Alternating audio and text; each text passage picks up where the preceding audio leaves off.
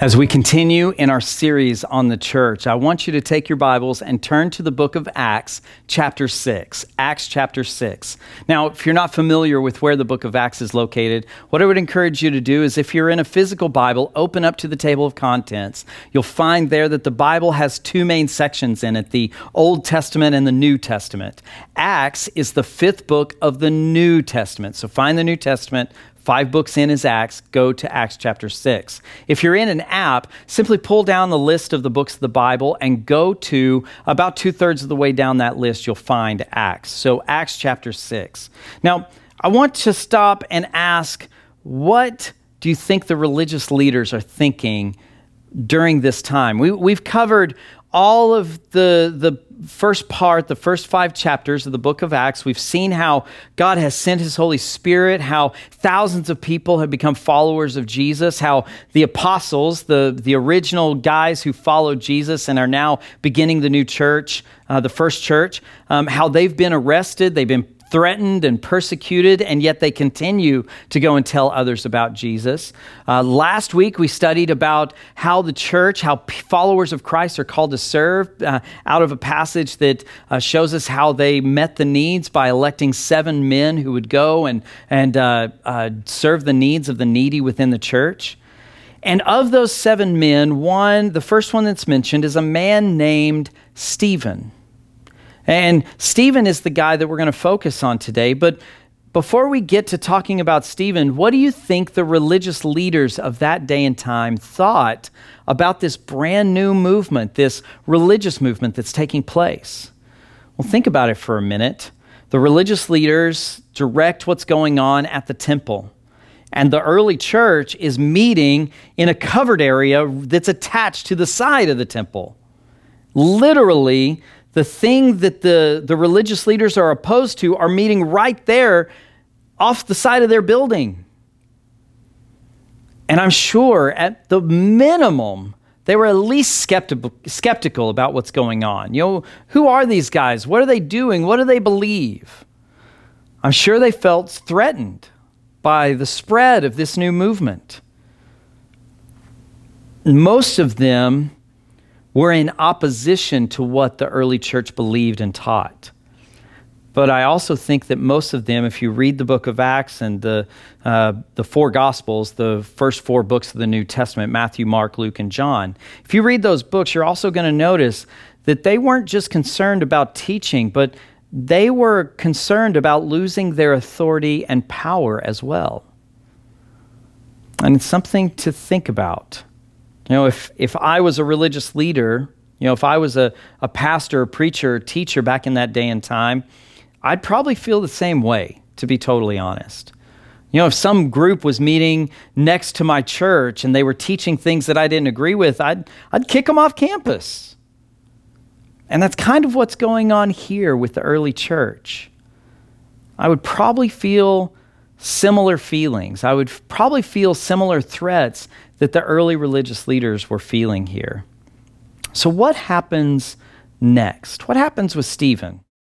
Look with me now in your Bible or your app, app and turn with me to Acts chapter 6. Now, you're going to want to hold the, your app open or your Bible open because we're going to be kind of bouncing through several passages in uh, a, couple of chapters right here uh, in this portion of Acts. And so keep your Bibles open. But look with me in Acts 6, starting in verse 8. Acts chapter 6, verse 8. And it says this And Stephen, Remember, Stephen is one of the seven guys that they just elected in the previous verses. And Stephen, full of grace and power, was doing great wonders and signs among the people.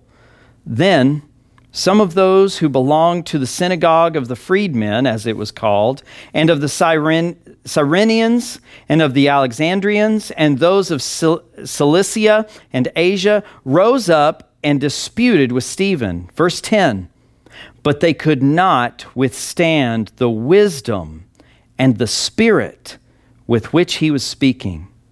Then they secretly instigated men who said, We have heard him speak blasphemous words against Moses and God.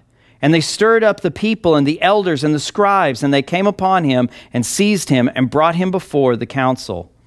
And they set up false witnesses who said, This man never ceases to speak words against this holy place and against the law. So Stephen has been taken in. He is uh, working uh, towards, uh, you know, spreading the gospel, telling people about Jesus, and suddenly a group of men basically hire or instigate or convince somebody to say some slanderous things about him.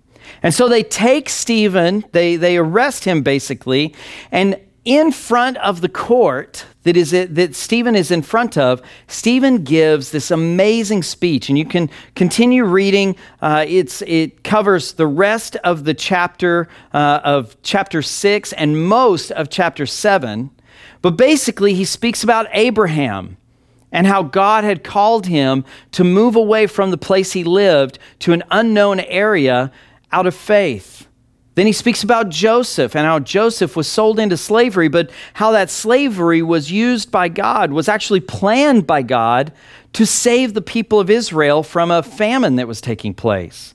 Then he talks about how the people, the, the, the people of God, through Joseph, moved into the land of Egypt and thrived there. And how hundreds of years later, Moses was born. And in the midst of that, he was uh, raised and he saw the oppression of the Israelites. He was ultimately driven out of the land of Israel. God appeared to him, sent, appeared to him, sent him back to Egypt and used Moses to set the people free from the slavery and oppression that they were enduring under the Egyptians. He then goes on to talk about how almost immediately the people lost faith in God. They started complaining and disputing uh, and pushing against God's leadership and God's plans. He then speaks about how God, how God spoke to Moses and because of what the people had done, they ended up wandering in the wilderness for 40 years on their way to the promised land. And then uh, he goes on to describe what God did between the time of Moses and King David, especially with the building of the temple. And then we get to Acts chapter 7, verse 51. So open your Bibles again, Acts chapter 7, starting in verse 51. And look at what it says here. This is Stephen speaking. It's at the very end of this very long sermon that he gives in front of the religious leaders. And he says this, verse 51 of Acts 7. He says, You stiff necked people, uncircumcised in heart and ears, you always resist the Holy Spirit as your fathers did, so do you. Which of the prophets did your fathers not persecute? And they killed those who announced beforehand the coming of the righteous one, whom you have now betrayed and murdered. You who received the law as delivered by angels and yet did not keep it. Whew. Those are some heavy, heavy words that Stephen gives to these religious leaders of this day. Now, I want you to please recognize what I just said. He is speaking not to unbelievers, he is speaking to people who follow God, not just God followers, but the religious leaders of Stephen's day. So, we in particular, as religious people, should also pay attention to what he said. It's very harsh and it's blunt, and he does not mince his words, but it is truth in that moment. So, what is he talking about? Well, let's go back and think about what has taken place. What's gotten Stephen into this situation? Why was he arrested? He's arrested for doing miracles, wonders, and telling people about Jesus, spreading the good news, the gospel of Jesus. And so, with that understanding, what is he saying here in this passage? He is condemning those religious leaders in that moment. You see, they were more concerned about holding on to their power than they were to listening to what God was actually doing. They were more concerned about holding on to their legalism and their traditions than they were in following who God had sent to them the prophet, priest, and king, Jesus, the Messiah.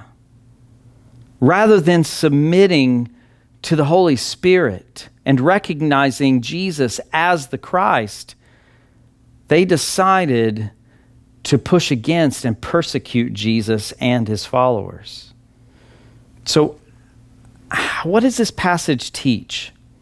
What are we supposed to learn about this passage? Well, obviously, uh, Stephen gives an amazing uh, summary, a synopsis of the Old Testament and how God had led his people all the way through from creation to then, to that point where Stephen's speaking. And he's teaching, he's, he's showing the religious leaders how God had used faith every step of the way and that God had a plan, and that plan was going to happen no matter what the people in the world did. But what does that mean to us today? Well, that brings me to today's big idea and the direction that we're going to be going with the rest of today's message. And if you've ever watched one of my sermons, you know that I usually give one simple statement, a big idea, and it's, it's a summary uh, of the main point of that week's message. And today's big idea is this mission matters more than material might. Let me say that again. Mission matters more than material might. You see, if you think about this in comparison, Think about the mission that Jesus has for us compared to all of the other things. The mission is more important than any of those other things. Our politics, in light of our mission from Jesus, our politics do not matter. Whether politics within a church or politics in the government, state, city, national, world, none of that really matters in comparison to the mission the flow of money, whether, whether we've got money at a church or in our own pockets or whatever, money doesn't matter in light of the mission. Our legalism and our traditions certainly don't matter in light of the mission. If our legalism or if our traditions get in the way or hinder in any way the mission that Jesus has for us, that legalism and those traditions need to go away. Now, Please hear me clearly before you jump to any conclusions. I am not saying that those things are not important. They are. You know, the, I'm not saying that, uh, that politics doesn't have a place. I'm not saying that we shouldn't be concerned about finances. I'm not saying that traditions are bad. What I'm saying is if we value any of these more than the mission, we are in idolatry. We're in idolatry if the mission takes a back seat to anything. So, if we're pursuing the mission of Jesus in obedience to Him, then He'll make sure that the politics and the leadership and all that stuff is correct. He'll take care of that if we are following the mission in obedience to Him, then He's going to make sure that we have the funding we need to fulfill that mission. If we're pursuing the mission of Jesus in obedience to Him, He'll make sure that we're following the rules and the traditions and the guidelines that we're supposed to be following. He'll make sure of all of that. He will be the one to purify us, but only when our mission is to truly follow Him, as long as our mission is Jesus.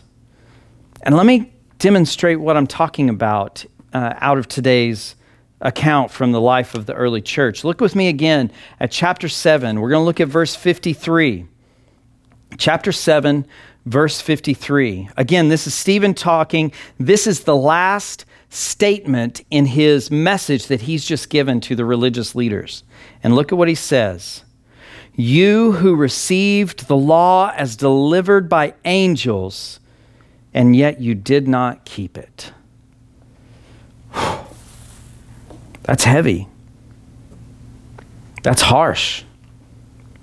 He is accusing them of not following the very laws that they claim to be pursuing the laws that were given to them by prophets and messengers and angels. They're not even following those. So, what is the law? What are the guidelines that have been given to us as the church, as followers of Jesus? What are we supposed to be doing? What mission are we supposed to be fulfilling? Well, I personally think that it breaks down into three main areas for our lives. Uh, the first one comes out of John 14, 15. John 14, 15 says, it's Jesus speaking, and he says, If you love me, you will keep my commandments. And so it's very simple. If we're following Jesus, we need to live a life that reflects Jesus himself. We need to be moral people Uh, for lack of a better better way to say it, we're called to live morally. Go read Galatians chapter 5 and see an outline of what morality looks like, the do's and don'ts, the boundaries that God has placed on our lives to keep us in his will. So first is uh, what law are we supposed to be following that's been delivered to us by Jesus? Live morally. That's the first one. The second one is found in Matthew 20, 22, specifically verses 37 through 40. It says this And Jesus said, You shall love the Lord your God with all your heart, with all your soul, and with all your mind. This is the great and first commandment. And the second is like it You shall love your neighbor as yourself. On these two commandments, depend all the law and prophets. You see, we're called to love God and love others. Simple. Loving God means that we, again, obey what He's told us to do, that, that we value Him, that we invest in the journey with Jesus that He has placed us on, that we spend time in relationship through prayer and reading and fasting and, and doing the things that He's called us to do. That's loving God. And then we love others. We love our neighbor as ourselves. We go out and we make a difference in this community by loving people and serving them and sharing how God has changed our lives, inviting them to church, which leads me to the second one this is a subset of the first commandment, or the, the greatest commandment that we just read love God and love others. John 13, verses 34 through 35 says, and this is Jesus speaking again, he says, A new command I give you love one another. As I have loved you, so you must love one another. By this, everyone will know that you are my disciples if you love one another. So love God, love others. But Jesus adds a little caveat caveat in there and says, but love one another as well. People will know that you're my followers if you love one another. So, how do we follow what Jesus has delivered to us? The first one was live morally. The second one is love God, love others, and specifically, even uh, a little step further, is love one another. And the third one is what's called the Great Commission. It's found in Matthew 28, verses 19, or 18 through 20. And it says there, Go therefore and make disciples of all nations, baptizing them in the name of the Father and of the Son and of the Holy Spirit, teaching them to observe all that I have commanded you. And behold, I am with you always to the end of the age. Basically, we're called, we're commanded the Great Commission is to go and tell others about Jesus. Make disciples. Well, the word disciple means a student, a follower. We are called to go and spread the gospel, the good news of Jesus to everyone around us so that they can become followers of Jesus as well. And so we're called to tell others about Jesus. So think about this for a second. We're supposed to be different from everything around us. We're, we're supposed to be different from the world and the people of the world. And here's why, or here's how we live morally. We love God and love others and love one another, and we tell others about Jesus. That's what Jesus has called us and, and told us we're supposed to be doing. And maybe you're listening right now, and maybe you're not on a journey with Jesus. Maybe you don't know him. Maybe you don't believe in him. But maybe some of this is resonating with you. Maybe you're listening and saying, you know what, this, this living differently sounds interesting or sounds right. Let me explain exactly what following Jesus is. You see, Jesus was not just a man or even a good teacher or prophet, Jesus was and is the one and only Son of God.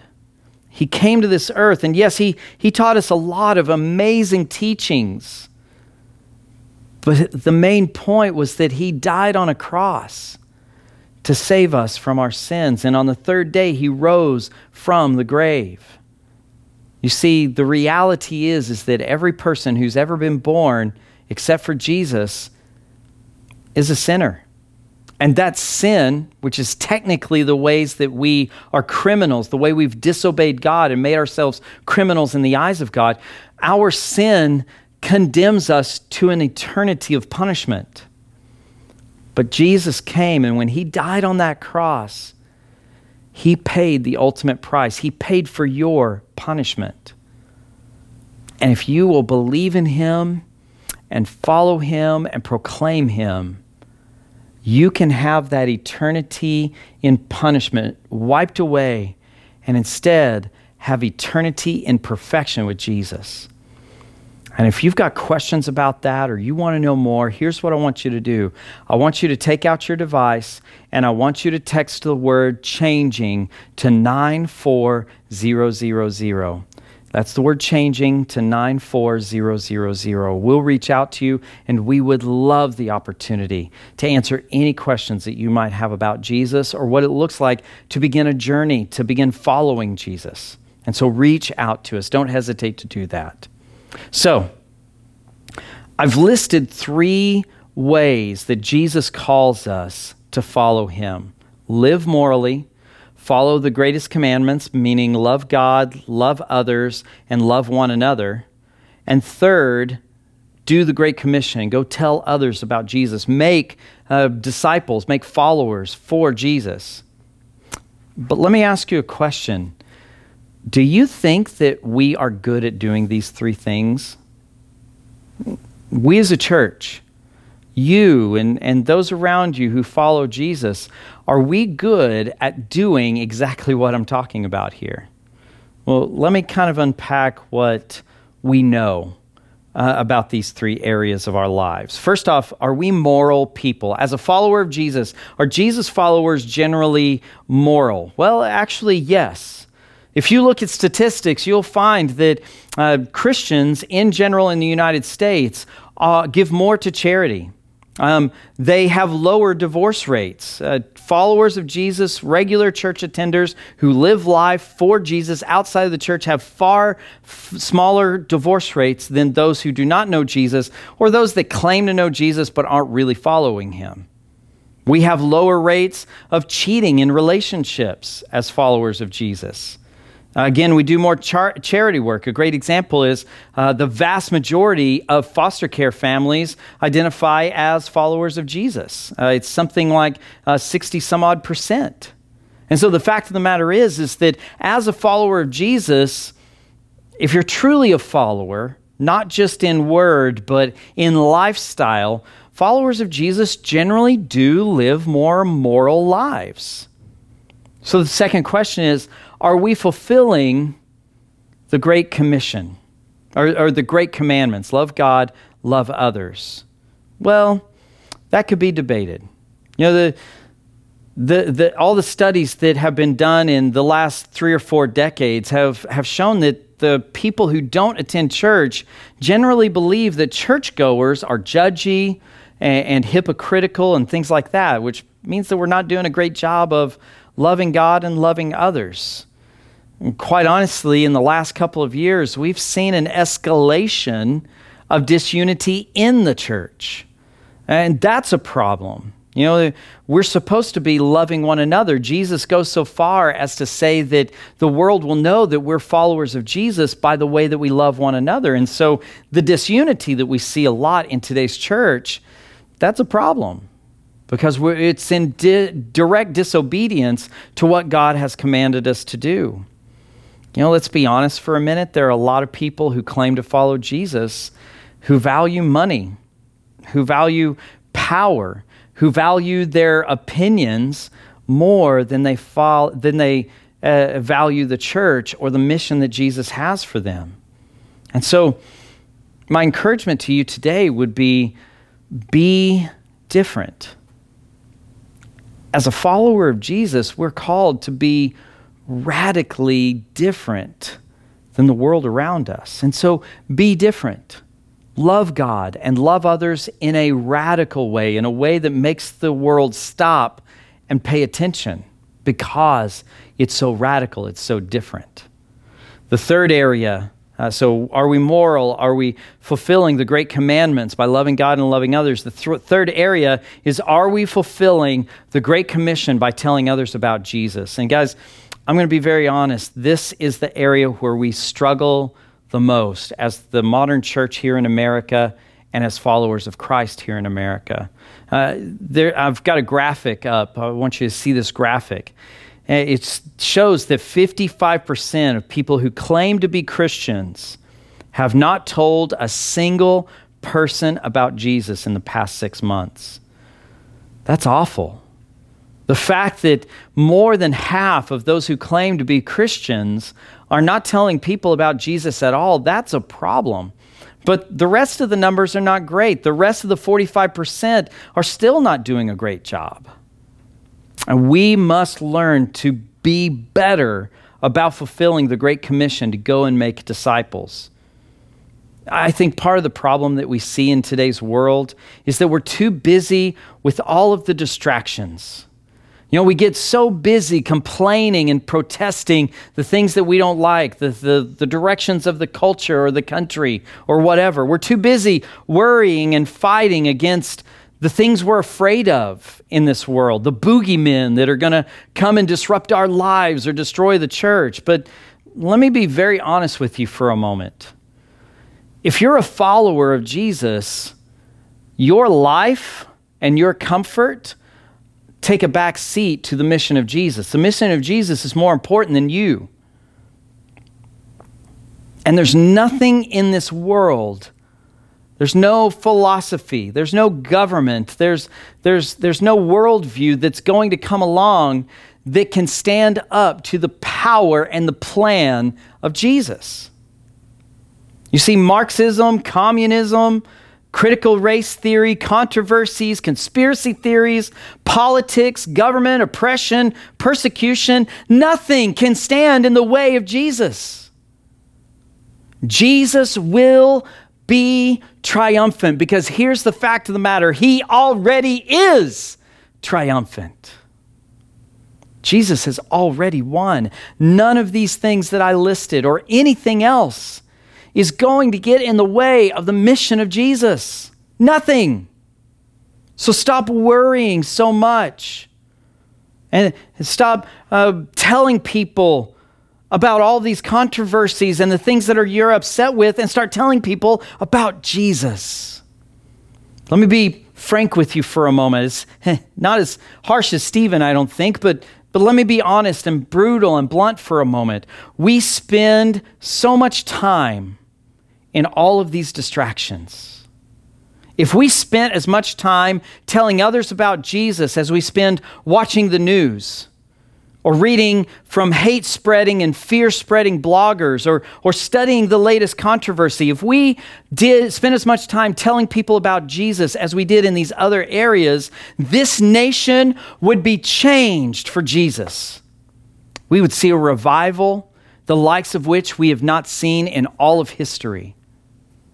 But the fact of the matter is, is we spend far too much time with all of the side stuff, all of the distractions that ultimately don't do us any good, that uh, don't help us spread the name of Jesus, don't help us make disciples for Jesus, as Matthew 28 commands that we do. They're distractions. Let me give you a glimpse.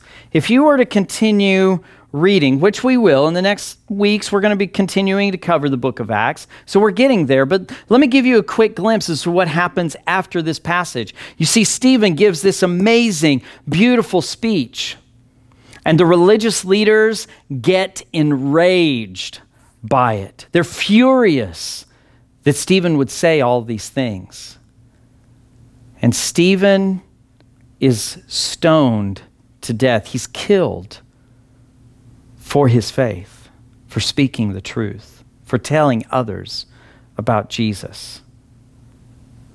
And as a result, persecution increases.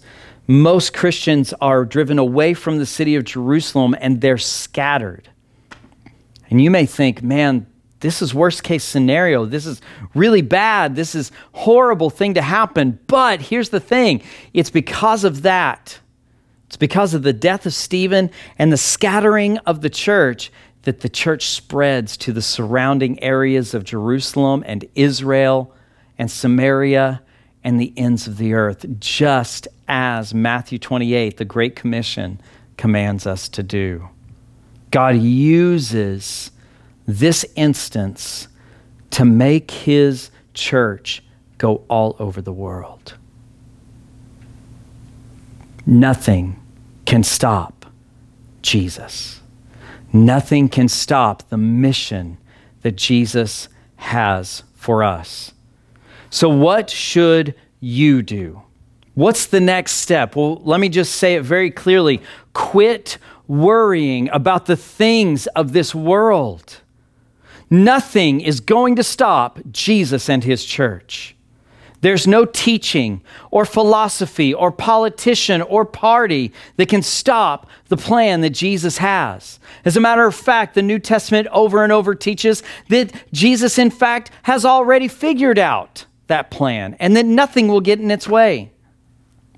So stop worrying about the things of the world around us and instead live according to the way that Jesus has called you to live. Love. Love God and love others. Love one another.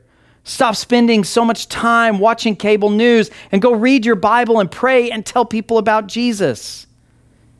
Stop listening to all the hateful, fear spreading bloggers and video guys that are out there and go watch a godly preacher. Go read this book and spend some time in prayer and tell people about Jesus. Quit spending time in the things that distract you from doing the mission that Jesus has for you. And go out and lead every generation to the life changing hope of Jesus. Will you join me in prayer? Almighty God, we thank you so much for today. And Lord, we pray that you would direct our hearts and our minds to stop paying attention to all the distractions and instead to focus on you. Help us, Lord, to understand what it is that you're calling us to do so that we can tell others about Jesus, so that we can live morally, that we can love you and love others, and we can fulfill the Great Commission to go and make disciples. Help us to do that. Help us to follow what it is that you're telling us to do. We thank you, Lord, and we pray all of this in Jesus' name. Amen.